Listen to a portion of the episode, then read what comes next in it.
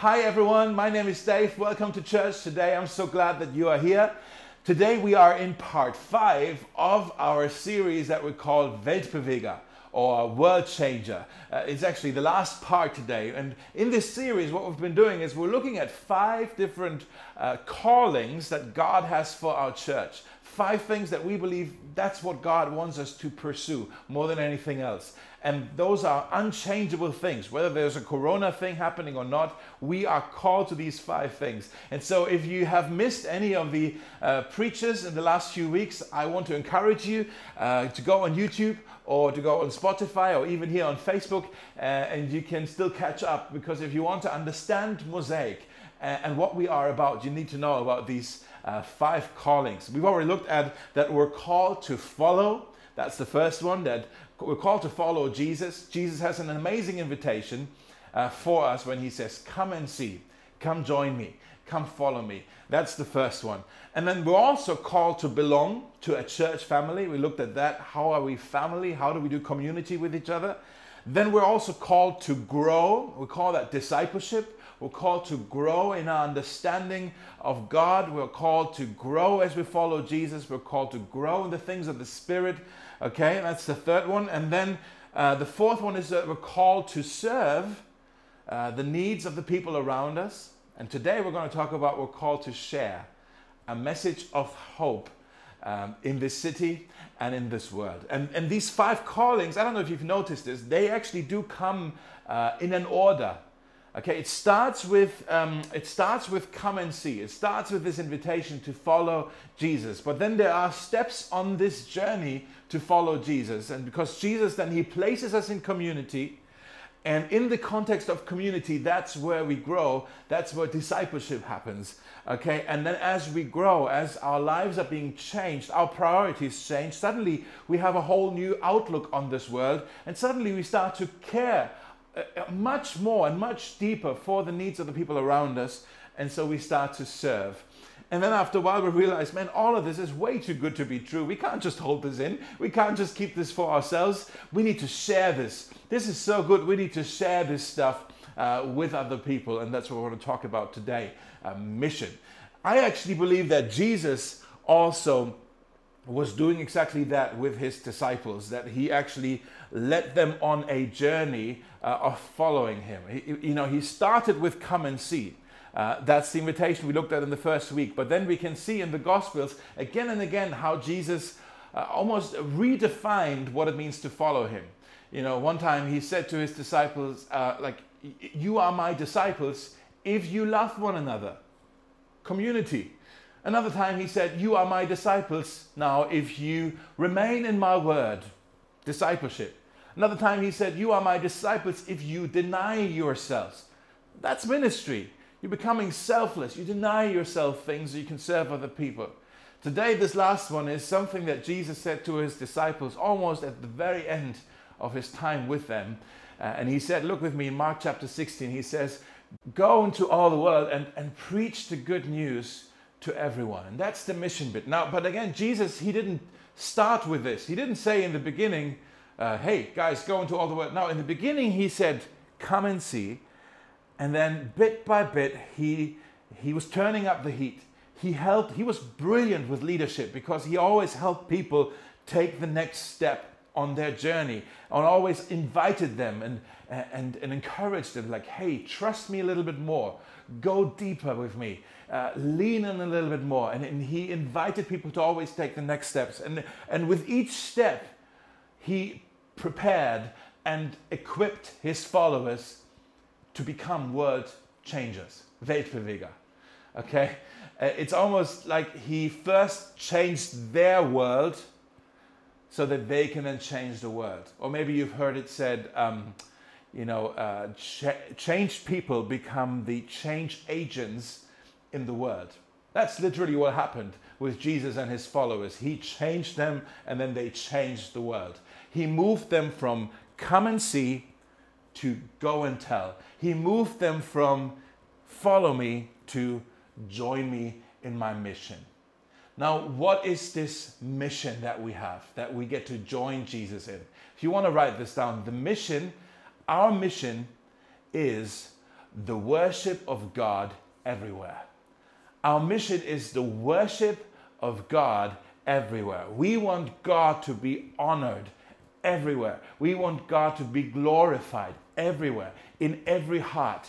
Uh, we long for, we can call this the global glory of God, that God is honored in every human heart around the world. That's our ambitious goal. Look with me, here's a few verses. In Psalm 96, it says, Declare his glory among the nations, his marvelous works among all the peoples. In Isaiah 12, it says, Make known his deeds among the peoples, proclaim that his name is exalted, worship everywhere.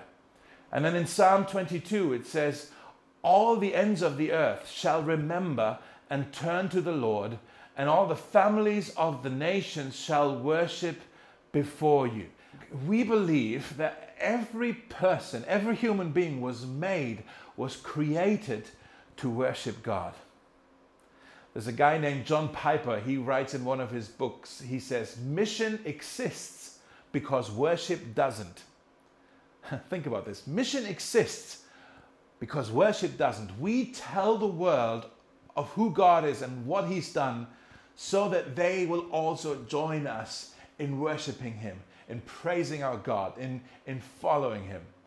Um, maybe as you're listening to this, uh, maybe you're sensing a little bit of a reaction inside of you.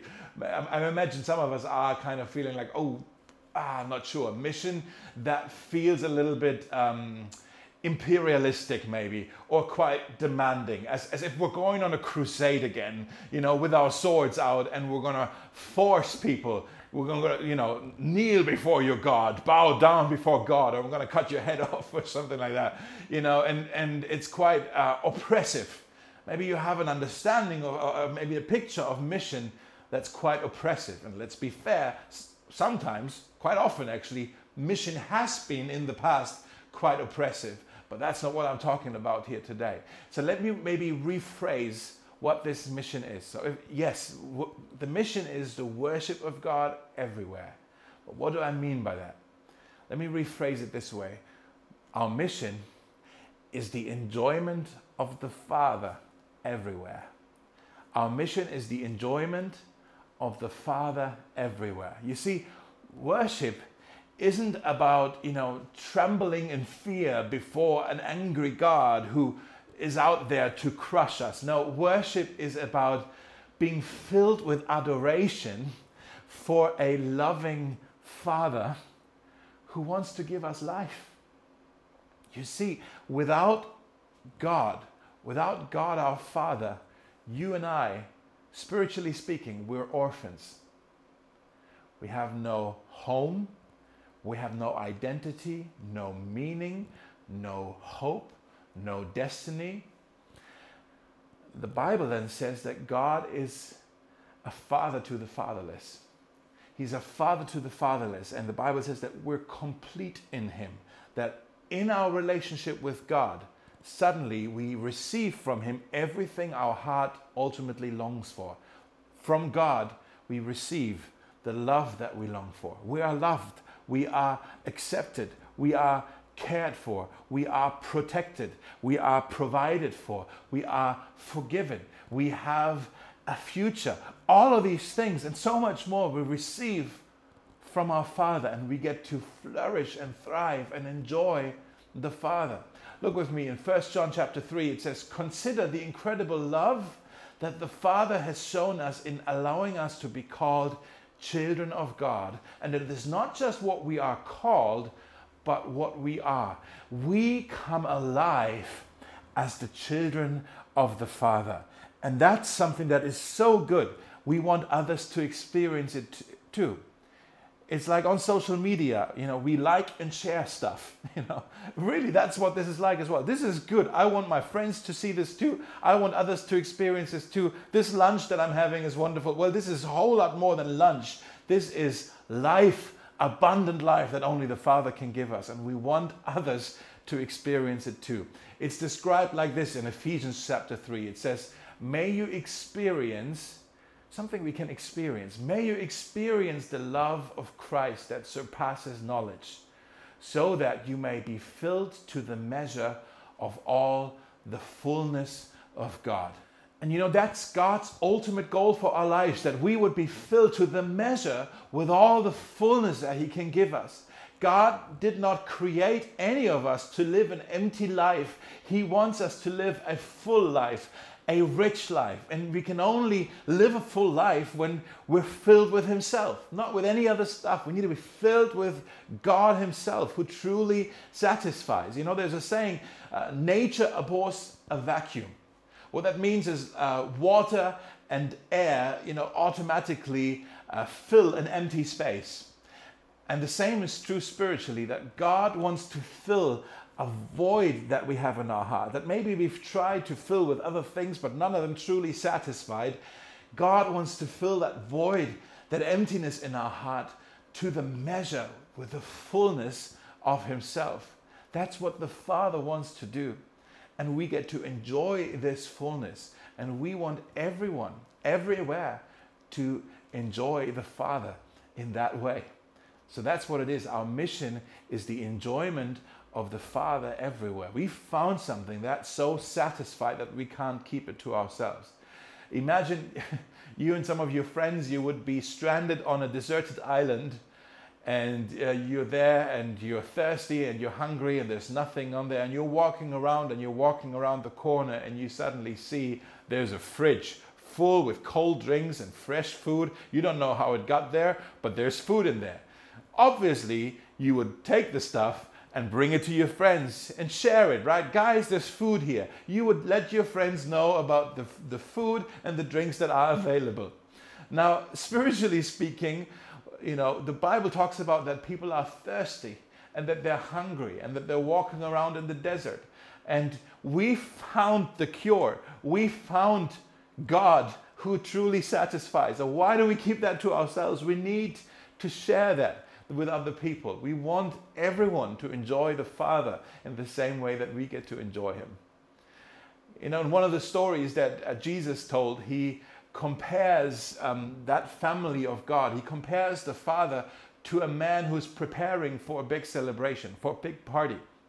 Um, and then he actually uh, realized that some of the guests that he had invited, they can't come. And so what he tells to his servants is the following. Look with me in Luke uh, 14. He says, Go out quickly, he tells the servants. Go out quickly into the city streets and alleys and bring in the poor, the crippled, and blind and the lame. Go out to the roads and country lanes and compel everyone to come in so that my house will be full. What Jesus is saying here is everyone is invited to join God's family. Even those who are excluded, even those who are pushed to the side, everyone is invited to enjoy the Father. Have you ever wondered what if the people that we think want nothing to do with God actually think that God wants not, nothing to do with him. Let me say that again. What if the people that we think want nothing to do with God actually, for some reason, believe that God wants nothing to do with them because they have never heard that this invitation to join God's family and enjoy the Father is also for them? I remember um, talking to a girl who was new in the faith and kind of just experiencing the fullness of the Father. Uh, and she said, Why has nobody told me about this? I can't believe nobody told me about this. This is so good. Why has nobody shared this with me? It, it, it, was beautiful, but it was also heartbreaking, wasn't it? Our fifth calling as a church family is to go out into the city streets and the alleys and actually into the whole world and let people know about the love of the Father and the hope that we have because of Him. That's our fifth calling. The Father is saying, Go out, invite everyone, so that my house will be full. Guys, this is what we are saved for. You and I, we are saved for mission. Salvation includes the mission. I think we make a mistake when we only think of our salvation as the uh, personal forgiveness, you know, the things that Jesus has saved us from. Now, don't hear me wrong here. Obviously, it's true. Jesus has saved us. Yes, He has saved us from all kinds of things. He saved us from sin and from uh, guilt and shame and addictions and death and eternal separation with God. Praise God, Jesus saved us from all of these things. But what is it that Jesus has saved us for? We're not just saved from something, we're also saved for something. Think about this. Why are we still around here on earth? If there wasn't something that God wants us to do with our salvation, He could just, you know, the moment we become Christians, He could just, whoop, you know, just take us to heaven and then we will be with Him. That's our destiny, anyways. Why are we still here? What is it that He wants us to do? Why are we still here? What, what are we saved for? There's only two things that you can do on earth that you can't do in heaven sin and tell unbelievers about Jesus. Now, which one of those two do you think God has you here for? Which one has He saved you for? We're called to share with unbelievers that they too can enjoy the Father. Now, my guess is that in theory, most of us, you probably you probably agree with what I'm saying here so far. And you're like, yeah, yeah, yeah, I know we, we should do that. Uh, but then again, we live in a city like Berlin. And in Berlin, it's just not that easy, is it? It's just not that easy to do that. You know, everyone in Berlin seems to uh, kind of say faith is a, is a private matter. Uh, you know, maybe you've heard it said, you know, it's okay for you to believe, but, but don't talk to me about it or don't try to uh, convince me or talk me into something, you know. I've heard it said only a quiet Christian is a good Christian. uh, how are we supposed to do this?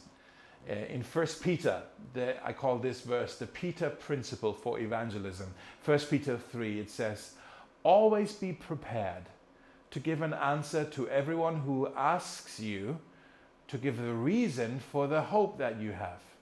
But, this is important, do this with gentleness and respect. And sometimes the most respectful thing you can do is to listen first before you open your mouth.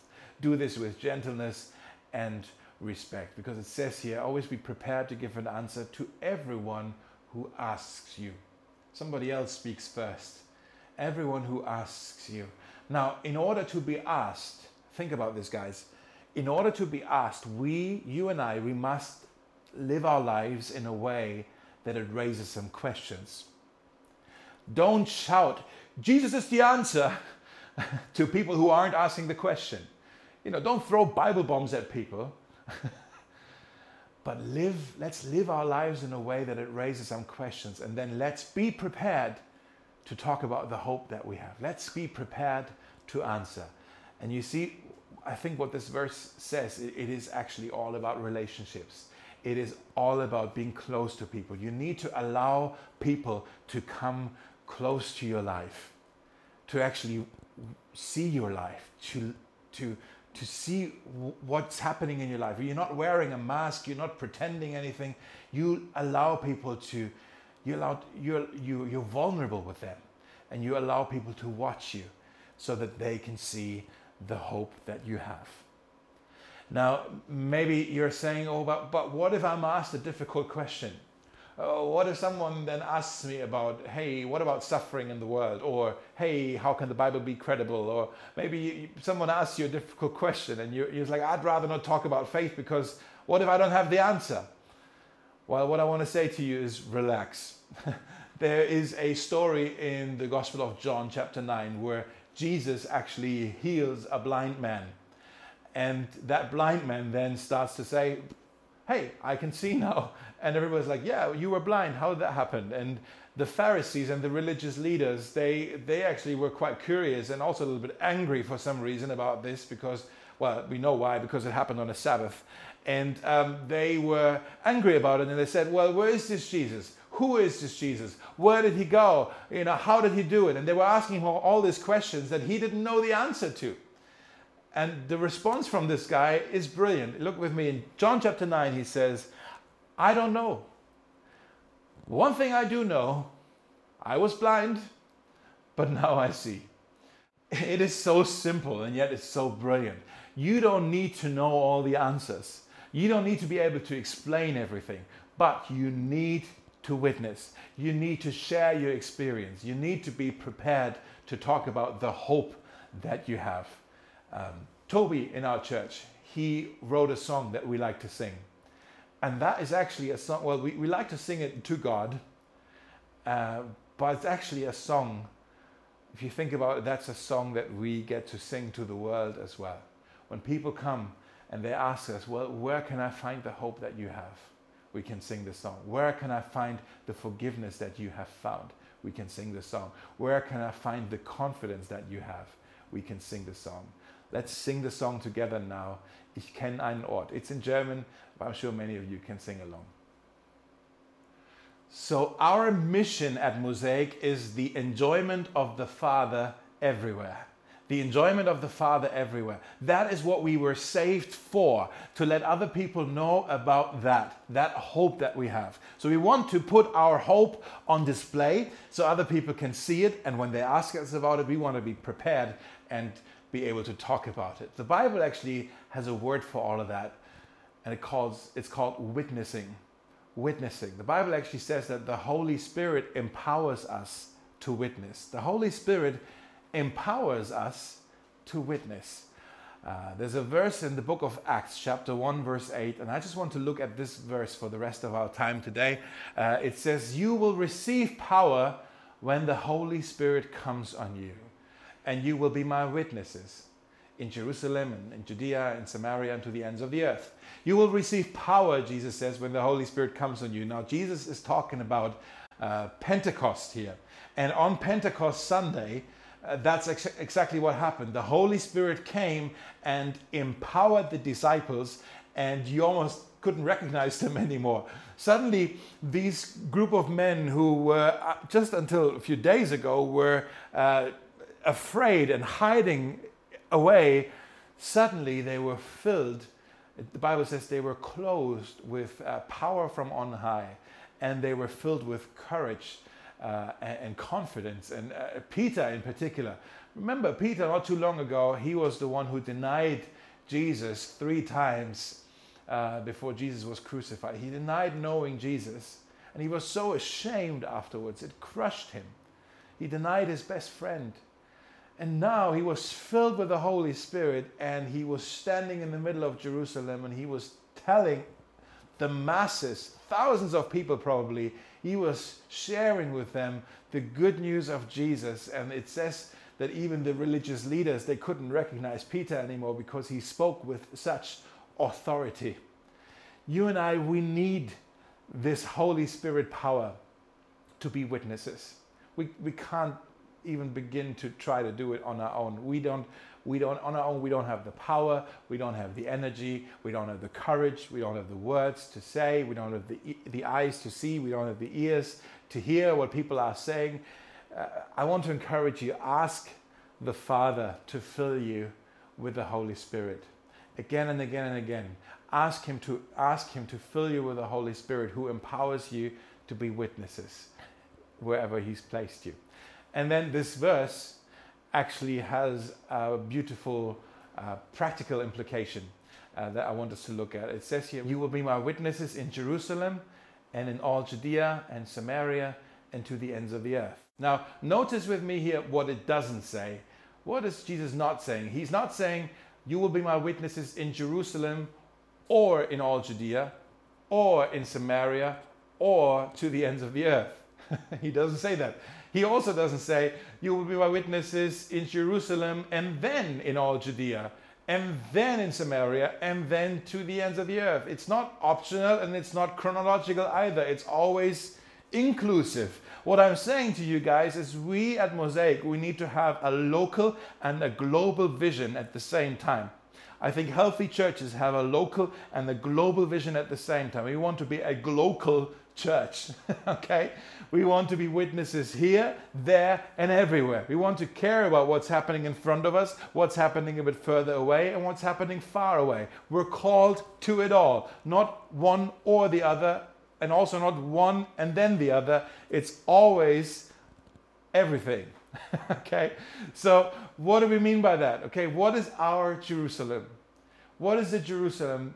How do we apply this for us? Jerusalem, if you want to write this down, is Jerusalem is my witness to those closest to me. My Jerusalem is my witness to those who are closest to me. That's where the disciples were when they received the promise from Jesus. They were in Jerusalem, and so that's the place that was closest to them. My witness to those closest to me, my family members, my children, maybe my spouse, my brother, my sister, my parents, my roommates, my neighbors, my school, my workplace, my gym, my sports team, my coffee house, my pub, uh, wherever, wherever you have the people that you would define as they are in my circle of relationships, they are the ones that are closest to me. Now, do the people in your close circle of relationship, do they even know that you're a Christian? Do the people in your circle of relationship, do they know that you go to church? Do the people in your circle of relationship know that your faith is meaningful to you? What would happen if, and I, know it's not easy, but what would happen if you were to start praying for them? Or what would happen if you were to tell them that you're praying for them and you're asking them, hey, how can I pray for you? What would happen if you start to introduce these friends to some of your Christian friends? What would happen if you were to invite these guys to come to church with you? Imagine the joy. Imagine the joy when you're in heaven and one of your friends, one of the people in your circle of relationships, maybe a family member even, or a coworker, one of these guys comes to you in heaven and says, Man, thank you for inviting me here. Thank you for inviting me here. Are any of your friends going to be in heaven because of you? My Jerusalem, the people that are closest to me. What's my Judea? My Judea, I would say, is our collective, as a church, our collective witness in our nation. Now, obviously, we have a focus on Berlin. We are a local church, and Berlin is already quite a big city. We're not just a neighborhood church, we are a citywide church. But what if even that, to have a citywide vision, is still too short sighted? What if God has an even wider reach for us? Maybe now because of the internet, and I'm talking to you, and you could watch this practically anywhere. But what if we need to have a new perspective? And guys, I want to tell you, I have faith for this. What if we need to say Mosaic Berlin is called to reach Germany? Not just Berlin. Because God says in Psalm 2, Ask me and I will give the nations to you. Ask me and I will give the nations to you. Well, maybe you're saying, Dave, hold up. This is a little bit uh, presumptuous now. It's a little bit overly ambitious. is it? If Jesus was serious about the Great Commission, then our plans are not too big, they are too small what I'm saying is, this isn't about us trying to feed our ego. It's just being aware that we serve a God who, it says in His Word, He is able to do immeasurably more than we can ask or imagine. And so I can see that, guys. I have, I have faith for that.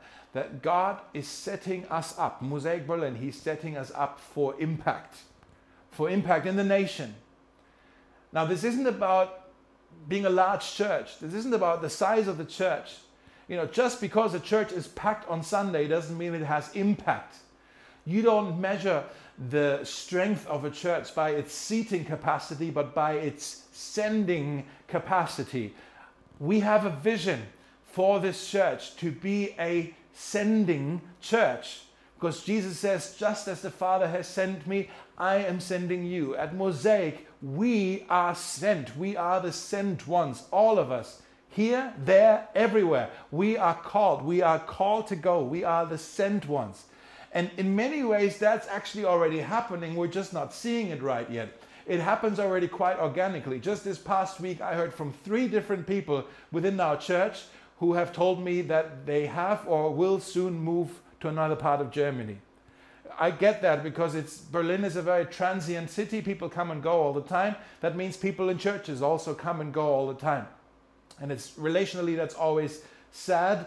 And when that happens, our normal reaction is that we grieve the loss of a friend who moves away. But what if, rather than we just say goodbye, what if we're sending someone? What if we're sending that person? We're sending them out to be a blessing somewhere else. We're, we're sending church, guys. We, uh, it's, it's, already happening. We, we just haven't seen it yet, or we haven't tapped yet into this potential. Um, think of Mosaic not as a reservoir, but as a river.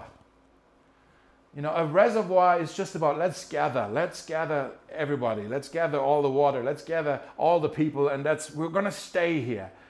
But what if we're not a reservoir, but what if we're called to be a river? And people come to Mosaic and we bless them and we encourage them and we want to make sure they are discipled and they are in community and they're discipled and they learn to serve and they discover their mission and they know what it means to follow Jesus. But then we send them out and the river gives life to this nation. The river gives life to the nations. Wherever the river goes, things start to grow. Wherever Mosaic people go, things start to grow. Wouldn't that be amazing? So let's have a new perspective, guys. I know I'm stretching, I'm stretching it, but let's have a new perspective. We're not just a city church, even not a neighborhood church, not a city church. We want to reach the nation.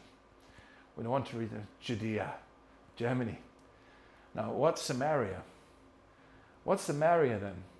Remember, the Samaritans were people who lived actually very close to the Jews. They lived almost with each other, but they were culturally, uh, ethnically, and also religiously different.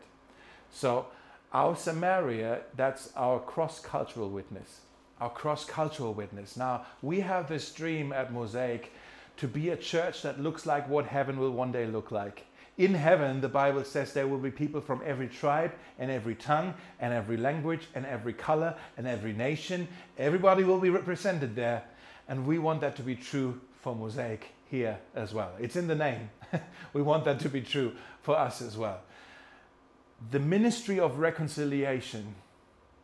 There's a lot of talk about that on the news these days, but the ministry of reconciliation has actually been given to the church. We want to build bridges across some of those barriers cultural barriers, ethnic barriers, uh, religious barriers. We want to uh, build bridges. And I've said it before, I want to say it again. Whether you are uh, Western, Eastern, Northern, Southern, whether you are white or black or Asian, you are not just welcome at Mosaic, you are wanted. You are needed here. We need you here, not so you can be a statistic, but because we are better together. We need you to make us better. In Colossians 3:11 it says it doesn't matter if you are a Jew or a Gentile, circumcised or uncircumcised, barbaric, uncivilized, slave or free. Christ is all that matters and he lives in all of us. This verse right here by the way guys is not about color blindness. Like, oh, it doesn't matter what you are. No, no. This isn't about colorblindness, but it is about our common identity. Christ is all that matters, and He lives in all of us. In Christ, we can face our history. In Christ, we can face our present reality. We can face everything that divides us, that hurts us, and we can deal with it at the cross. We can deal with it together. And at Mosaic, we don't, we, don't, we don't just want to say, hey, you know, we're celebrating our diversity. No, we are celebrating the fact that Jesus brings us together from different cultures, from different nationalities, from different languages. That's what we celebrate, that He brings us together. That's our Samaria. And then the ends of the earth, the ends of the earth, that's our witness as part of a bigger story Mosaic is part of a movement within a movement. We're a young church, and also the movement that we're part of is a young movement.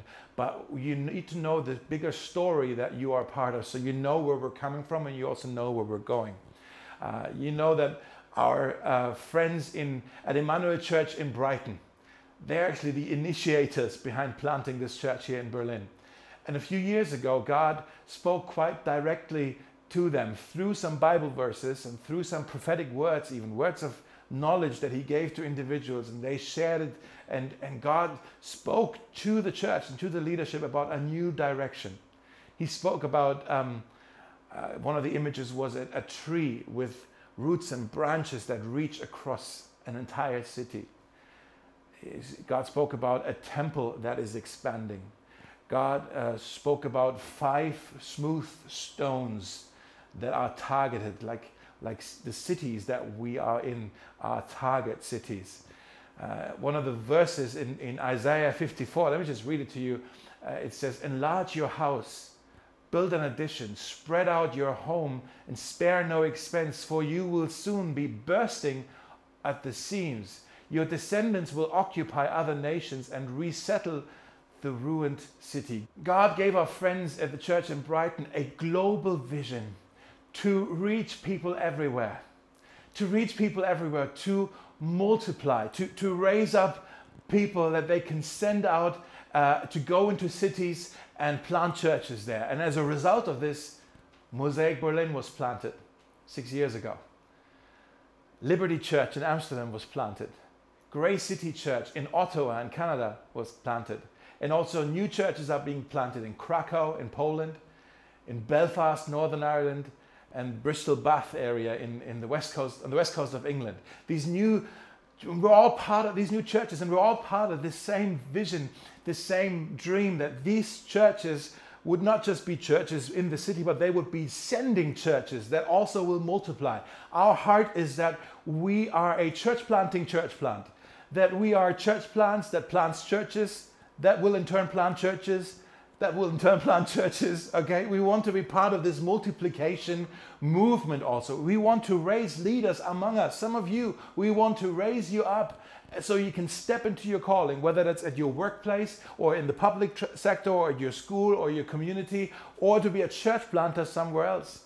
Some of you, we don't know who yet, so we don't know the names yet, but some of you, we will send you out into other parts of the world maybe short term or long term, maybe for a couple of weeks or for a couple of years or maybe for a lifetime. Not that we can go to other places around the world and we tell people there what to do or how to do things. That's terrible. That's paternalism. We don't want to do that.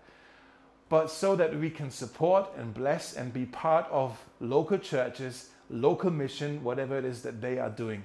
That's the vision. That's where we're going to go. Are you excited? Let me close with this. In John chapter 4, Jesus says, You know the saying, four months before planting and harvest, but I say, Wake up and look around. The fields are already ripe for harvest. Jesus is saying the harvest is ripe, which means the harvest is now. When the harvest is ripe, you either reap it or you lose it. what if the harvest guys, what if the harvest is actually more ready for reaping than the harvesters are ready to harvest? What if the harvest is more ready for reaping than the harvesters are ready to harvest? Guys, if not now, then when? If not us, then who? we are called to witness. Let's pray together. Father, we thank you that you're father to the fatherless. Thank you that you have adopted us and you, have, you called us to invite others into the family. You called us to be witnesses here, there, and everywhere. I pray that you help us to, to live in such a way that those who know us but don't know you will come to know you because they know us. Holy Spirit, equip and empower us for this call. In Jesus' name, Amen.